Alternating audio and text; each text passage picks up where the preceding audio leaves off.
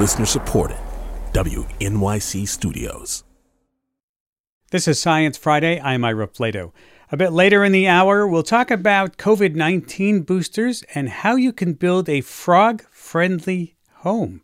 But first, spring is in the air, flowers are blooming, and I'm starting to get my garden together. I hope you are too. So it's good to know that when you forget to water plants for a couple of days and they start to droop, it turns out they do something else when they need water. They cry for help. Well, not literally, but new research finds that plants make noise when they're stressed. Joining me to talk about this and other science news of the week is Rachel Feltman, editor-at-large at Popular Science and host of the podcast, The Weirdest Thing I Learned This Week, based in Jersey City, New Jersey. Rachel, this may be the weirdest thing I learned this week. Yeah, it's a fun one and kind of a disturbing one in a roundabout way, I guess. Yes, it turns out that when plants are stressed, most frequently when they're deprived of water, they make sounds. You could say they scream. Oh, goodness. So even though the sounds are normally not something we can hear, the researchers, they downsampled this sound to a range we can hear. And let's take a brief listen.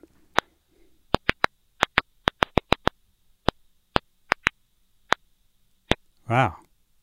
It's either, sounds like either bad Morse code or somebody hunting typing there.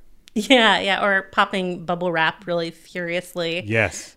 Researchers had known for a while that plants produce some amount of vibration when they're really drought stressed from this process called cavitation. It's basically when air bubbles form and collapse in the plant's vascular tissue. It's the same phenomenon that makes a noise when you crack your knuckles, actually. But they had only picked it up by placing sensors directly on the plant. And this is the first time that scientists have shown that it produces, it projects sound waves that, something can hear it, not humans, but probably insects and maybe even mice and bats. Really? So what plants are we talking about here? So the main study was on tomato plants and tobacco plants, but that's really just because they're very good cultivars to study in a lab. The researchers did some preliminary work on wheat, corn, cacti, and grapevines, and those all also emitted sounds. So it seems this is probably a pretty universal phenomenon. And we don't know why this happens. It's not really a cry for help, is it? I mean, as we would normally think of it. No, fortunately, there is no reason to think that this is actually a cry of anguish. It's probably kind of an accident of a physical phenomenon that happens when plants are, lacking water or otherwise experiencing distress. But the researchers do point out that just because the plants aren't doing it consciously doesn't mean it's not an important signal to the animals that can hear it. And it's also a signal that we could learn to listen to. They actually trained an AI to pretty reliably detect how stressed out the plants were from a drought perspective by listening for these pops. Yeah. Our next story brings us to a creature that a lot of people don't like to talk about. I mean, cockroaches, right? Talk about weird. It turns out that cockroaches are changing their sex lives, and we are the reason why?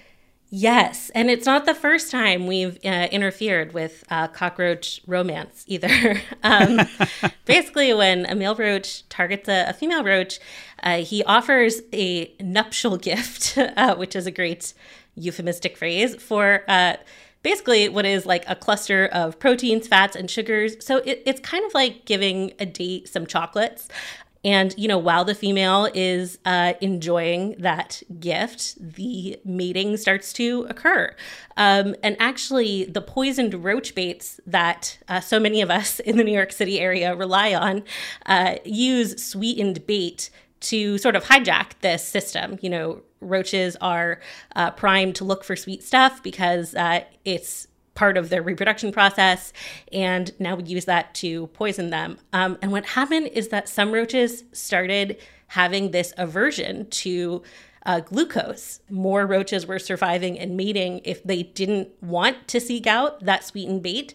So now we're seeing roaches that don't like the sweet stuff And at least in this one lab, we don't know if this has happened in the wild, by which I guess I mean like my kitchen, but in the lab, some roaches have now developed a mutation that allows the males to produce this like other sweeter, slower metabolizing sugar.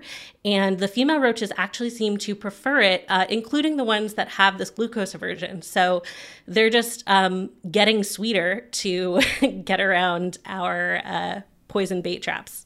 Wow. I know you've written a book called Been There, Done That about the history of sex. Yes. Do you have to upgrade your book now or write something else? I mean, listen, I wish this had come out sooner. It would have been a great addition. I do think it's a great reminder that, like, sex is not just a biological process. It's also very much influenced by our environment and by, you know, environmental pressures and cultural pressures. So obviously we are very different from roaches, but I think seeing the way that roach mating rituals change in response to environmental pressures is a good reminder that, like, sex hasn't always been the way it is, and it might not always be the way it is now. Yeah, and we're still giving out boxes of chocolate, so that's still yes. going to happen. Let's go from a very small creature to a large one, and I'm talking here about elephants. We know that elephants are smart, right? But new research says not only are they smart, they have potentially self-domesticated. What does that mean? Yeah, so it's an evolutionary process, really a hypothesis of a process that leads to less aggressive and more pro-social individuals, which is just the technical term for basically making nice, like having culture and community instead of fighting. And so far, while scientists have discussed it in lots of animals, it's only really been demonstrated in humans and our very close relatives, bonobos. Mm-hmm. And these are the only two species that have self-domesticated, the humans and bonobos. What makes elephants fit into this mold? What do they do that we're doing and the bonobos are doing? Yeah, so on the one hand, there's the behaviors, right? They show these really advanced traits, like they mourn their dead, they'll help out like sick and injured other elephants, they can recognize themselves in mirrors, and they also just like culturally, they seem very empathetic, they're not aggressive, they have a very long juvenile period, and they play a lot, they're very curious, they'll even like babysit each other. It's just a lot of very just community-based behaviors that are not super common in the animal kingdom. And researchers are basically suggesting that this developed through sort of a selective reproductive process where you were more likely to successfully reproduce if you exhibited these kinds of behaviors. And they did actually show that elephants have a couple of genetic markers that are associated with domestication, but it's kind of an open question because the whole idea of self-domestication is like sort of almost as much of a philosophical question as it is a biological one. So It's sort of about just like how actively did like cultural shifts help shape the changes that we see in elephants versus other, you know, big, awesome animals. Yeah, well, when they start playing Mahjong or poker, we'll know they've totally moved into it. Hopefully nobody has fallen asleep in our talk this morning because this next story is about possible problems that arise from sleep apnea. Tell us about this. This is pretty important. Yeah. So basically, you know, sleep apnea, there are a couple types. There's obstructive, which is where your throat muscles relax while you sleep and it blocks your airways. And then there's central sleep apnea, which is less common, which is where your brain kind of literally doesn't send the right signals to keep you breathing while you sleep. Either way, it's definitely an issue. You know, you're not getting enough oxygen in the night. And a lot of people either don't know they have it or don't realize that it's a big deal. And traditionally, the thought has been that the big risk is developing heart disease because of that sort of chronic low oxygenation through the night. And sometimes we see cognitive issues, but the idea has always been that these are a consequence of the heart problems. And now this very small preliminary study showed that otherwise healthy men with sleep apnea who did not have heart problems and sometimes even had quite mild sleep apnea were compared to men without it, they showed poor mental function in areas like judgment, impulse control, and even recognizing other people's feelings. Really? Wow. Yeah. And so, that's a lot of men we're talking about here, right? Yeah, well, because it's estimated that as many as 26% of adults in the U.S. age 30 to 70 have sleep apnea. And it's actually probably higher than that because, again, it happens while you're sleeping. So right. If you don't have a partner like mine who said, I noticed you've stopped breathing sometimes in the night, which is how I finally went to get a sleep study done and got diagnosed, you can really just go a really long time not realizing it. So, you know, if you're feeling sleepy during the day or you know you snore, you should really see a doctor about that. Well, we'll know why you're making bad judgments now. So yeah, exactly. You gave us an excuse. Let's go back in time for our last story. It turns out that medieval monks recorded some of history's biggest volcanic eruptions accidentally. Tell us about that. So researchers realized that when there's a lot of volcanic activity, you see changes in the sky because you have all of that particulate matter. So, you know, you can have crazy sunsets across the planet after a period of intense volcanic activity. And one of the ways that that can play out is in making eclipses look particularly dark. And what's cool is that in many religious traditions, both in sort of like European medieval monks and in sort of contemporary religious and spiritual scholars in Asia, they cared a lot about eclipses because it seemed like a pretty significant cosmic event from a spiritual standpoint. And they took note of when they looked particularly freaky, you know, when they were like blood red or particularly dark. And so researchers realized that they could sort of cross-reference this with the ice core data we have that sort of tells us when sediment from volcanic activity was prevalent. And they've used that to sort of like confirm some periods of volcanic activity that these monks wouldn't have had any way of knowing about because they were not sitting there looking at a volcano as it erupted. Really interesting. You always bring us interesting stuff, Rachel. Thank you for taking time to be with us today. Yeah, thanks for having me. Rachel Feltman, editor-at-large at Popular Science and host of the podcast, The Weirdest Thing I Learned This Week. She's based in Jersey City, New Jersey. We have to take a break, and when we come back, we'll talk about the possibility of COVID nasal sprays. Yes, we'll be right back after this short break. At Radiolab, we love nothing more than nerding out about science, neuroscience, chemistry. But we do also like to get into other kinds of stories. Stories about policing or politics, country music, hockey, sex. Of bugs. Regardless of whether we're looking at science or not science, we bring a rigorous curiosity to get you the answers. And hopefully make you see the world anew. Radiolab, adventures on the edge of what we think we know. Wherever you get your podcasts. This is Science Friday. I'm Ira Flatow. When did you get your last booster shot? I got mine, about 6 months ago, but it appears that I'm in the minority. We've gotten very blasé about COVID vaccines, so much so that only about 20% of the U.S. population has received an updated bivalent booster shot. So what's the current state of our COVID vaccines? Could I get another booster if I wanted to? Here with the answers to what's new with boosters, formulas, and recommendations is Dr. Akiko Iwasaki, professor of immunobiology at Yale Medical School in New Haven, Connecticut. Welcome back to Science Friday. Good to have you. Thank you for having me back, Ira. You're welcome. Okay, let's jump into the bivalent boosters. Can you remind us what makes these different than the original ones? So the bivalent booster, as the name suggests, has two types of antigens that are included. The original SARS spike protein, as well as the Omicron BA4, BA5 spike protein. So these proteins are encoded by mRNA, and they're mixed together to give a bivalent booster.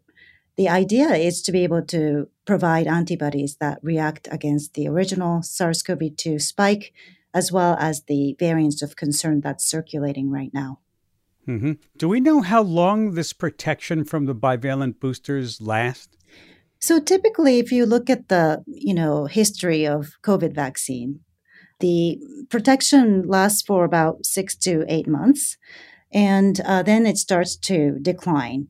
So my guess would be that the booster will also be waning in its effectiveness over time.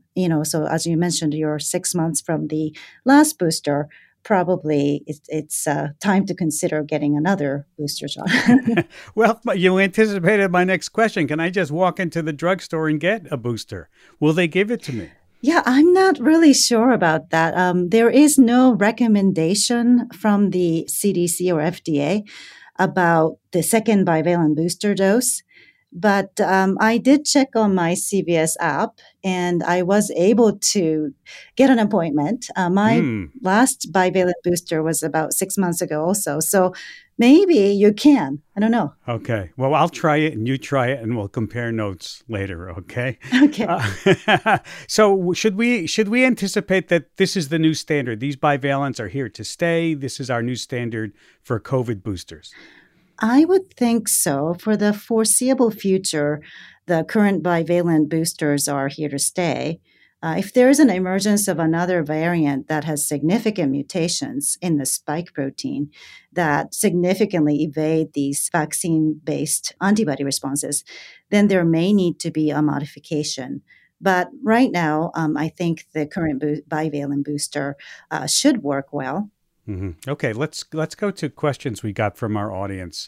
We got a question about the booster from Auntie C on Twitter, who asks, when will the vax not make me sick? I did Pfizer as a booster to Moderna and was sick as a dog, in capital letters. I won't do that again. Still masking and following cleanliness protocols for protection. Any answer to that Twitterer? Oh, that's a very good question that a lot of people have. You know, the reaction to these vaccines vary greatly between people. Some people just have a little bit of soreness in their arm. Some people develop fever. Some people have a long-lasting reaction to these vaccines. So, yeah, it's really hard to tell whether the next booster is going to give you the same kind of reactions or not. But I do hear concerns, and some people are hesitant to get another booster because of the reactions that they got. Yeah. If you look at what I said, 20% just got a booster. That's just amazing. Right. You'd think a lot more people would have gotten one. There has been talk of a flu and COVID combination shot in the future. Does this make sense to you? Does it seem possible? Yeah, I think it makes a lot of sense in terms of convenience, you know, so that people don't have to remember to make two appointments to get flu shot and then another one for the COVID shot. So if it becomes an annual vaccine campaign for COVID, you know, you might as well get it at the same time as the flu shot.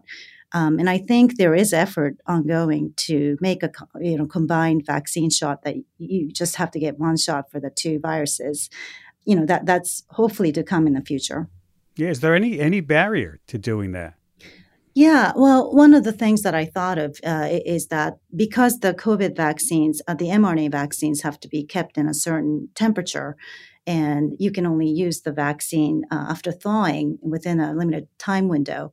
Whereas the flu vaccine is kept in a different temperature and it stays for a longer time period. So, you know, these kinds of things have to be worked out in terms of stability and, you know, how long you can keep these vaccines out of the fridge before you have to deliver into somebody's arm. But once those technical details are figured out, it's theoretically possible to combine these vaccines. Mm-hmm. Okay, a question now from Oren on Facebook. I would just like to know if there's another vaccine booster we should be getting as youngish adults without special risk factors who have already gotten the covalent booster. I'm pretty sure the answer is no, but getting good info has been frustratingly difficult. Doctor, can we give them good info? Oh, again, we don't really have a recommendation from the government yet for how frequently we should be boosting people, especially people who are not at high risk. So if you are a healthy adult who's gotten boosters and may have gotten infection on the way, it's possible that you may not need it quite right now, but maybe there is a full booster coming that is recommended for people, including the general public. And I would just follow that guideline. Yeah. I should say that there are reports that the FDA will recommend another booster for certain people, like older adults. We'll hopefully know more in the next few weeks. President Biden intends to end the national COVID-19 public health emergency. I think the date is May 11th. Will that have any impact, do you think, on vaccines and vaccination? Yeah. So because of the emergency provisions, anyone who wanted to get the vaccine could get it for free. After that ends on May 11th, if you don't have a health insurance that covers the vaccine, there may be out-of-pocket payment that one needs to do in order to get these vaccines. I'm not sure exactly how that's going to be worked out, but there may be an impact like that where, in terms of accessibility of vaccines to anyone who wants it. Do you think when the president ends the public health emergency that people are going to say, well, this epidemic is over. I don't have to worry about COVID transmission anymore? I think many people are already saying that.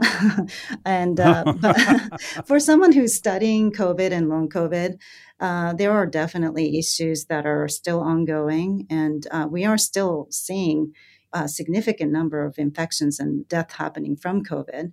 And of course, very worrisome is the fact that a lot of people are also getting long COVID. Yeah, let's talk about that. Yeah. What do we know about at this point, how the vaccine protects against long COVID and what happens with long COVID? Right. So there are many studies that are done on this topic. And I think the consensus is that the vaccines do prevent long COVID to some extent, possibly around 30%. So it's definitely best to get vaccinated in order to avoid acute and long COVID. But it's not perfect. People can certainly get long COVID after vaccination. And so that sort of brings me to, practicing other types of measures to prevent getting COVID, such as mask wearing and avoiding crowded indoor settings and so on. But I know a lot of people are very sick and tired of thinking about these issues, but the virus isn't done with us. So I still keep doing that myself. I do too. If I know people with long COVID and you don't want to get, up your chances of getting long COVID. Absolutely not. Yeah. Is that protection against long COVID different if you've received 2 shots versus a booster versus 2 boosters? Yeah, that kind of detailed information is not available yet. But I would think that keeping your immune system revved up by the amount of booster doses that are needed will be protective against both acute and long COVID. So that would be my guess, is that if you're up to date with your booster doses, it's probably best in terms of avoiding getting the long COVID as well. We don't know of any harm to getting more boosters, do we? Yeah, well, that's, I would never say that, there is no harm associated with anything, because every medical intervention carries some risks. And it is true that there are people who are getting a reaction to the vaccines, people who are suffering from long-term consequences after vaccination. And that's something that we are starting to investigate, these vaccine-associated, adverse events. So I wouldn't say there is no risk at all for getting the booster. There's risk-benefit calculation that one needs to do for any medical intervention. Let's talk about something new in the vaccine world. And I'm talking about the development in COVID nasal sprays. There was a study this week from Germany that found a live attenuated nasal vaccine provides special immune protection. Can you tell us about that? Is that promising? Right. So nasal vaccines in general can establish immune responses in the nose, where you first encounter the virus. And that has a lot of advantages because if you can prevent the virus from replicating and spreading throughout the body, the less chances of you getting sick or transmitting the virus to someone else or developing long COVID and other complications. So nasal vaccines are very promising.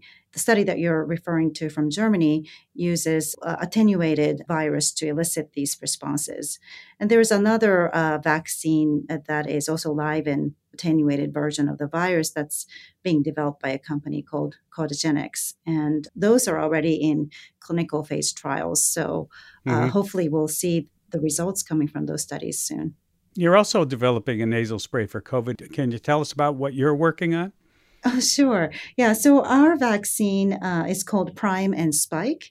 It's a strategy based on taking advantage of our existing immune response to the spike and then redirecting that response to the nasal cavity by using a nasal spray that delivers the spike protein itself. And so that works really well in preclinical animal models. We haven't taken it to human clinical trials yet, but we have a company that has licensed this technology, and that company is trying to raise money to be able to do that. Yeah, because I've seen thinking that says, the nose is right out there out front. Literally, it's the first place you defend yourself from viruses. Why not attack that? Bring in the counterattack to that place first. Exactly. And that's the whole point of the nasal spray vaccines, because it does allow you the protection and barrier right at the nose instead of waiting for the circulating immune responses to detect the virus. Mm-hmm. Could we see the day where COVID nasal vaccines maybe are more common than the shots we have now? Yeah, that would be like a dream come true, because it does make immunological sense to deliver the vaccine where the protection is needed, which is the nose and the mouth and places that you would acquire the virus first. And a lot of people who might be afraid of needles or hesitant about the current vaccines, maybe the nasal vaccine will be a little bit more amenable to taking than the shots. This is Science Friday from WNYC Studios. In case you're just joining us, we're talking with Dr. Akiko Iwasaki, professor of immunobiology at Yale Med School in New Haven. Are you keeping your eye on vaccine developments that are coming in months or years that might be a whole new way of creating vaccines? Yeah, so we're in the, sort of immunology field, developing next generation vaccines and the future generations of vaccines. And a lot of people are putting great ideas to practice and seeing whether that they would be better than the current vaccines. For example, if we can make a pancervicovirus vaccines or, things that are cross-reactive against all the variants, that would not require any update for boosters, and it would, prevent future variants from taking over. So those types of new generation of vaccines are being developed in the laboratories, and some of them are even in early phases of clinical trials. So you go right to the body of the virus instead of those spike proteins. Right. So that's the other kind of idea, where why don't we include other antigens from the virus, like the nucleocapsid or some other molecules that are not as frequently mutating. And those will afford us sort of cross-reactive immunity as well. Wow. Well, thank you, Dr. Iwasaki, for this update. I think we're all very happy to know what's going on in the vaccine world. Dr. Akiko Iwasaki, professor of immunobiology at the Yale Medical School in New Haven, Connecticut. Thank you for taking time to join with us. Thank you so much, Ira. And now for something completely different. A sonic treat from the World According to Sound podcast.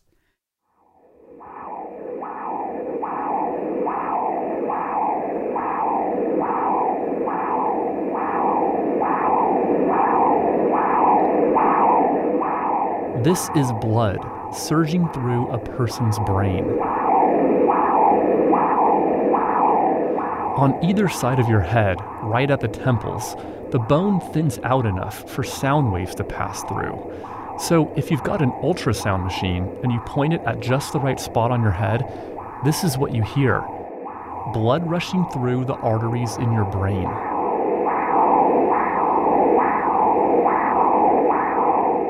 Sonographer Claire Mills at UCSF can do a lot with these sounds.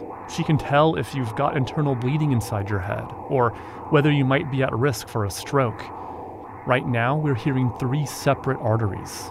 They sound different because of how much blood is flowing through them and how fast.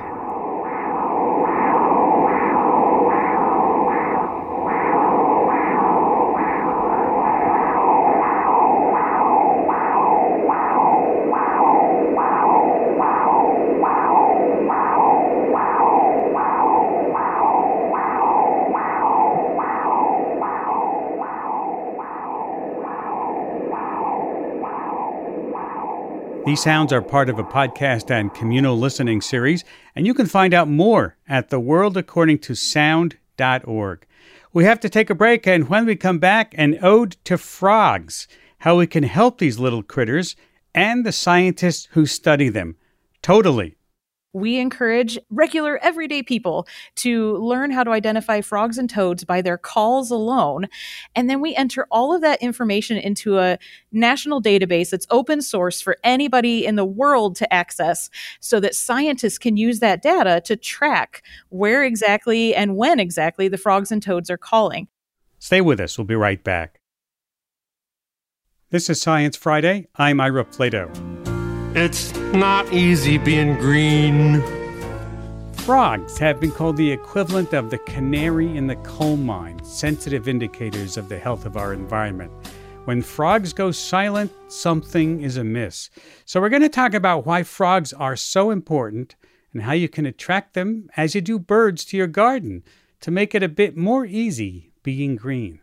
Just what is the froggy equivalent of a bird feeder?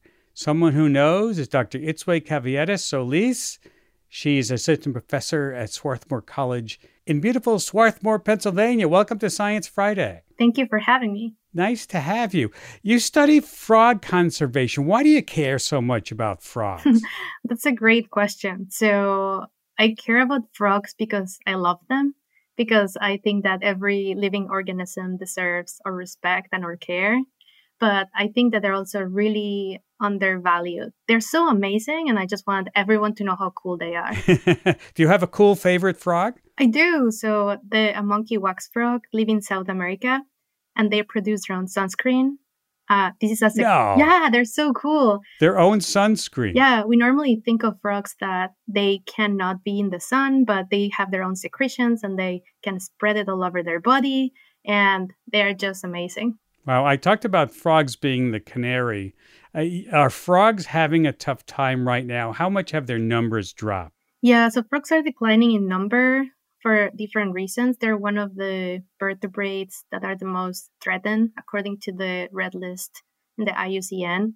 And they face a lot of challenges. They have habitat loss. They suffer from diseases like a fungus that is affecting their health.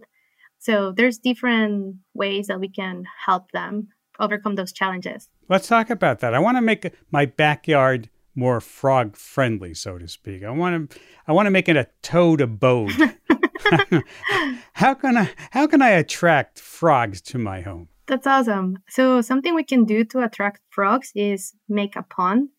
And these artificial ponds that we can have in our backyards help them because frogs reproduce in the water. So they have a place to lay their eggs and their tadpoles can grow. And if you make the pond a natural habitat that is suitable for other species like plants and insects, then the frogs will have a nice place to live and a lot of food that they can access. So I can build a simple one then. You dig a hole, maybe put a liner in there for the water and do what? Yeah, so something you need to consider for the liner is that it needs to be not plastic. Plastic get decomposed in small particles, and those particles can be eaten by the tadpoles. And that damages the tadpoles and decreases their health. So you can use something like a clay liner, and then you can put some rocks in the surroundings so the frogs can bask. Frogs are ectotherms, which means that they need external heat to do their activities. Something else that can help them is using native plants, because native plants don't only help frogs, they help other insects in the ecosystem, and they will give shade to the pond and prevent overheating, because when the water gets too warm, then the tadpoles will suffer. Right. Do I want to put a lily pad in there? I think you could, but I would prefer native species. If the lily pad is native for where you live, I think you should go for it. Right. Do things like pesticides, fertilizers hurt them? Should I be careful of that? Yeah, for sure. So fertilizers have chemicals that also damage the tadpoles and the eggs and the adult frogs because they breathe through their skin. So it's better to use organic fertilizers. And the pesticides, besides killing the insects, which are their food, then they also affect the growth of tadpoles. Interesting. I'm glad you mentioned that. I mean, if I build a frog habitat like that? What are the odds that a frog is really going to show up? That's a great question. After you put all that effort, like, are they going to show up to the party? Exactly. So I think that it depends on where you live. Something you can do is use iNaturalist, which is this app that help you find the nature around you. So you can look if there are frogs close by in your neighborhood or your workplace or wherever you build the pond. And then if they're close by, they're more likely to appear in your backyard. So they will find it. If you build it, they will come. They will, if they're around. Yeah. How do they find it? Is it smell or what kind? Do they have special sensors that know where the water is? Yeah, so that's a really good question. So frogs can absorb water through their skin, so they're really sensitive. So they can sense, for example, if it rains or if there's water close by because they need to regulate the humidity in their bodies. So it's not super clear how they do that. There's still research going on to figure that one out. That's cool. What do you wish that people knew about frogs? Well, I just want them to know how cool they are. I think that frogs have been around with us for so many years, like millions of years, and they're still here and they're so resilient. So I want them to know that they have all these amazing superpowers to do so. Like they can overcome disease and disturbance, and they do that with a permeable skin. Like if I was a frog and I jump in a pond, I will probably die because humans are not that resilient. And then they also are nocturnal. So I want them to know that even though we don't see them, they're there doing amazing things. Like this one that I like has their own sunscreen, but there are others that have different adaptations. Like some frogs turn blue. Some frogs have claws that are retractable, like a wolverine. Whoa. So there's so many species. So they're like the superheroes of the night. Wow. And one of the superpowers they have is metamorphosis. That is incredible, going from a tadpole to a frog. Yeah, that's one of my favorite things too. So their life cycle starts as an egg, and then the tadpole, it's aquatic, and then the adult can go to land. Some of them can even climb trees and glide from the trees. So when you look at that life cycle, you can imagine how life evolved on Earth. Like life started in water, and then we crawl out of water, and now we have all this amazing diversity on Earth. And you can see that happening like in slow motion with a frog just by looking at their developments.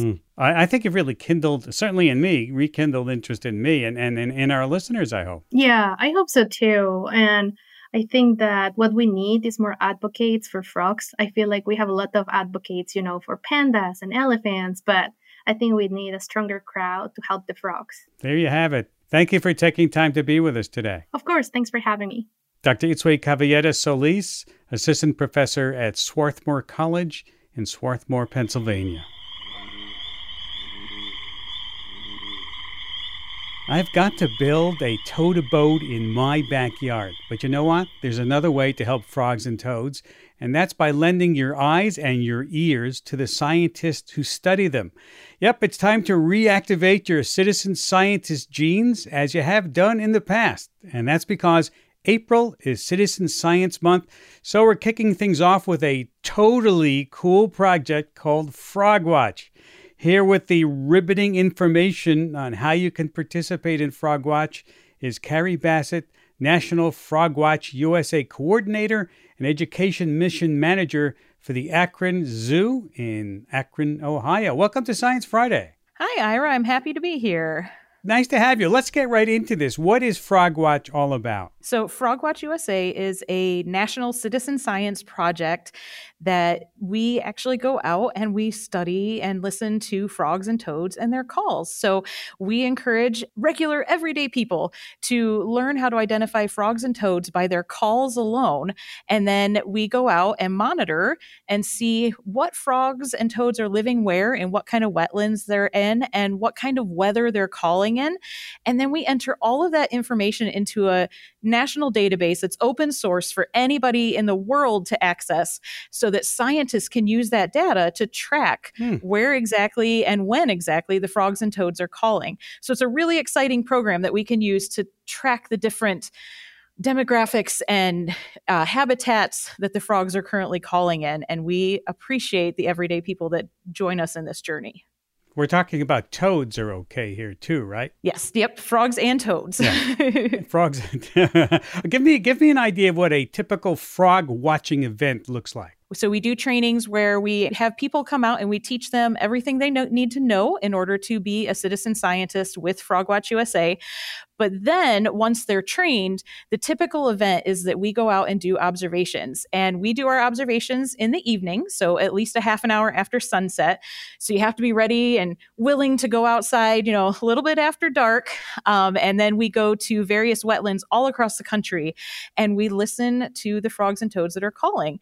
And it's about a 5-minute total commitment that you have to do in order to do those observations. We do 2 minutes of just being quiet and letting the frogs get acclimated to our presence in the wetlands. And then the observation itself actually lasts 3 minutes. And we record the calls of the frogs and toads that we hear, along with weather data and location data to go along with it. Can we do a little bit of training here right now? Can we practice a little bit and play some frog sounds? Yeah, I think that sounds exciting.